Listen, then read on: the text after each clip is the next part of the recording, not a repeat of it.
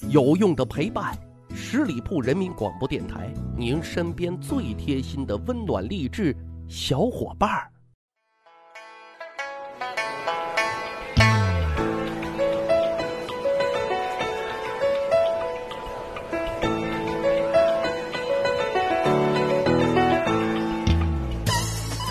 去扒历史，增长见识，密室趣谈，在下大汉。每一个傻子面前都会有一个骗子，不知道您信不信啊？最后我们就傻傻的分不清楚了啊，是傻子太多，骗子不够用，还是骗子太多，傻子不够用啊？惊世奇谋记载了两段非常有趣的故事啊，今天就拿来跟大伙来分享一番啊。宋朝时期有两个啊，在洛阳龙门山隐居的薛姓隐士。因为他们的祖辈都是朝廷高官，积累了不少财富。可是等到他们这一辈啊，坐吃山空，虽然不至于家道中落，但也不是什么大富大贵人家。当然，对于隐士而言，金钱财富似乎他们啊并不看重。否则，为什么要去做隐士呢？啊，有一天，有一个道士啊来到了这俩隐士的家里求水喝，因为都是同道中人啊。俩人呢就客客气气的请道士入座，一番交谈啊，道士呢是高谈阔论啊，俩隐士立刻成了小迷弟啊。道士看两个隐士啊实心实意，就说明了他此番来意的真实目的。其实本道并不是来口渴求水，而是从这儿向东南百步的地方有五棵老松树。那里啊，一直笼罩着宝气，这是因为树底下埋藏着百斤黄金和两把龙泉宝剑。得到黄金可以救世扶贫，得到宝剑可以斩妖除魔。本道一直想要得到宝剑，以施展降妖除魔之术，而黄金啊，可以。分给你们，但是你们需要帮助我。本来啊，刚才说了，作为隐士，钱财乃身外之物。可这俩隐士啊，身在山林，心在世，成功被金钱给击溃了啊！立马跪舔道士啊，急忙就问啊啊，需需要做些什么呢？道士这边就回答了啊，你们需要准备开坛做法的物料。因为只有在选定的良辰吉日里开坛做法后，才能取出宝藏，否则私自打开宝藏就会潜入黄土，无迹可寻。听起来啊，确实挺高深。可是当道士啊开出一长串的物料单，这俩隐士就犯难了。因为这物料单上啊，多是些名贵且价格不菲的丝绸绢匹，更要命的是，祭祀的器皿还必须全都是金银材质。这在哪里整呢？这俩隐士家里是砸锅卖铁，那也凑不上啊。更重要的是，钱还没到手，就先花这么多钱，会不会有问题呢？这俩隐士啊，就窃窃私语、犯嘀咕呢。道士似乎也看出了他们的难言之隐，上前一步就说：“啊，本道有点化金银之术，所以啊，对金钱根本不在乎。你们大不必猜疑。现在有四箱财物放在一处，不如先寄存你家，你们派人去取吧。”保险起见，啊，俩隐士就安排人啊取回了沉甸甸的四箱财物，这心里才算踏实了一些。心一横啊，撸起袖子，砸锅卖铁，就去筹集祭祀和供奉的物料了。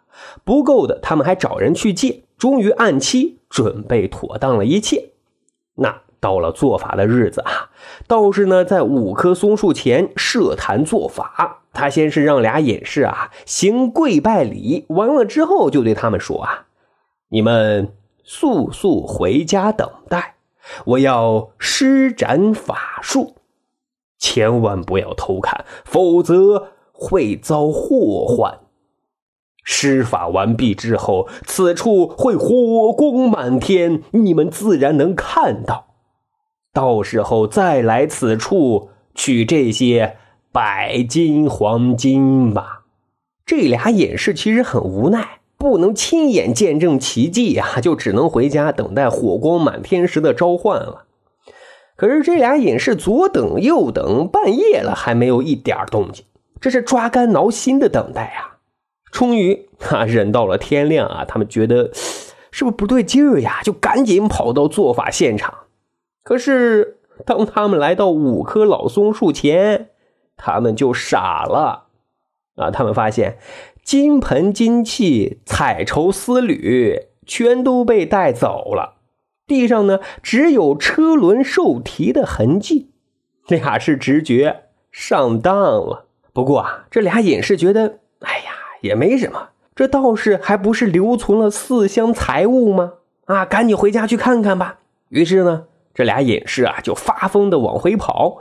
可是他们打开道士留下的四个大箱子，天哪，竟全是些碎石破瓦。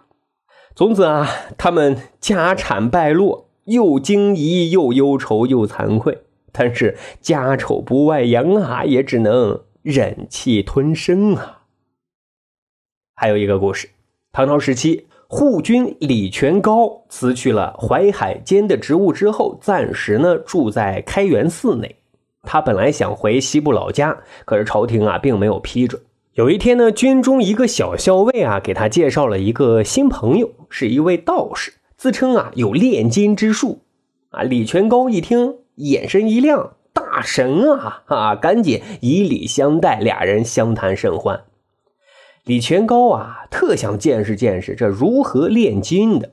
啊，道士说这可是他的独门绝技。不过咱哥俩好，就给你显一显身手。然后啊，他就让李全高准备了一个能装五六升米的铁鼎，然后就对李全高说啊，呃，还需要二十两的黄金作为引子。底下呢，加上火烧炼，再每天啊往鼎里添加一些水银等药物，等火候到了，一铁鼎里的都是金子，宣而往复，就能财源滚滚啊！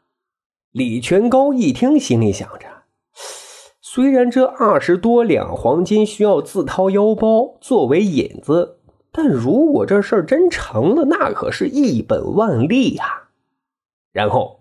狠狠心，本着舍不着孩子、套不着狼的思想，就立刻从身上啊摸出了二十多两黄金，全交给了道士。然后呢，又按照道士的吩咐啊，准备好了炼金的秘制配方，就等着见证奇迹呢。刚开始几天。他是亲自陪着道士炼金啊，忙的是不亦乐乎。可是炼金实在是枯燥啊，简单又重复，他有一些疲倦了，就盯不过来了。但是仍然不放心啊，就安排自己的一个亲信替自己看守。终于到了可以检验炼金成效的这一天了。当他打开炼金铁鼎的盖子，除了自己的本金之外啊，其他也是满眼的金灿灿呀。啊，他激动万分啊！这下眼见为实了，终于找到致富的新门路了啊！就赶紧拜谢道士。按道理啊，这批刚炼好的金子还需要再用文火炼上三天，就可以正式出炉了。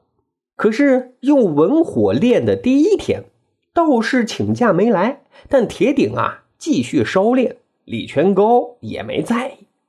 可是到了第二天、第三天，道士仍然没有闪过面，李全高就觉得有点蹊跷了。他就赶紧打开炼金的铁鼎一看，哎呦我去，空空如也，连自己的本金都没有了。李全高顿时整个人都不好了，头脑一片空白啊！赶紧安排人去找道士，哈，但是杳无音信啊。最后呢，无处撒气的李全高只能让小校尉啊背了黑锅。谁让你把这个骗子引荐给我呢？你还我金子！啊，悲催的小校尉啊，就还了二十多两的金子，这事儿才最终算完了。其实这事儿这么看来啊，不是骗子多，而是啊贪婪的人太多。好，这就是咱今天要讲的密室趣谈。如果您觉得咱的节目还不错，欢迎大家使用专辑的评分功能为《密室趣谈》啊打打分，为大汉留留言，感谢大伙的支持。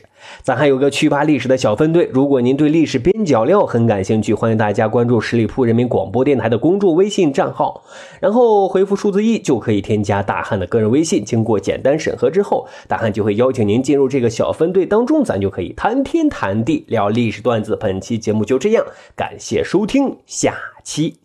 再会。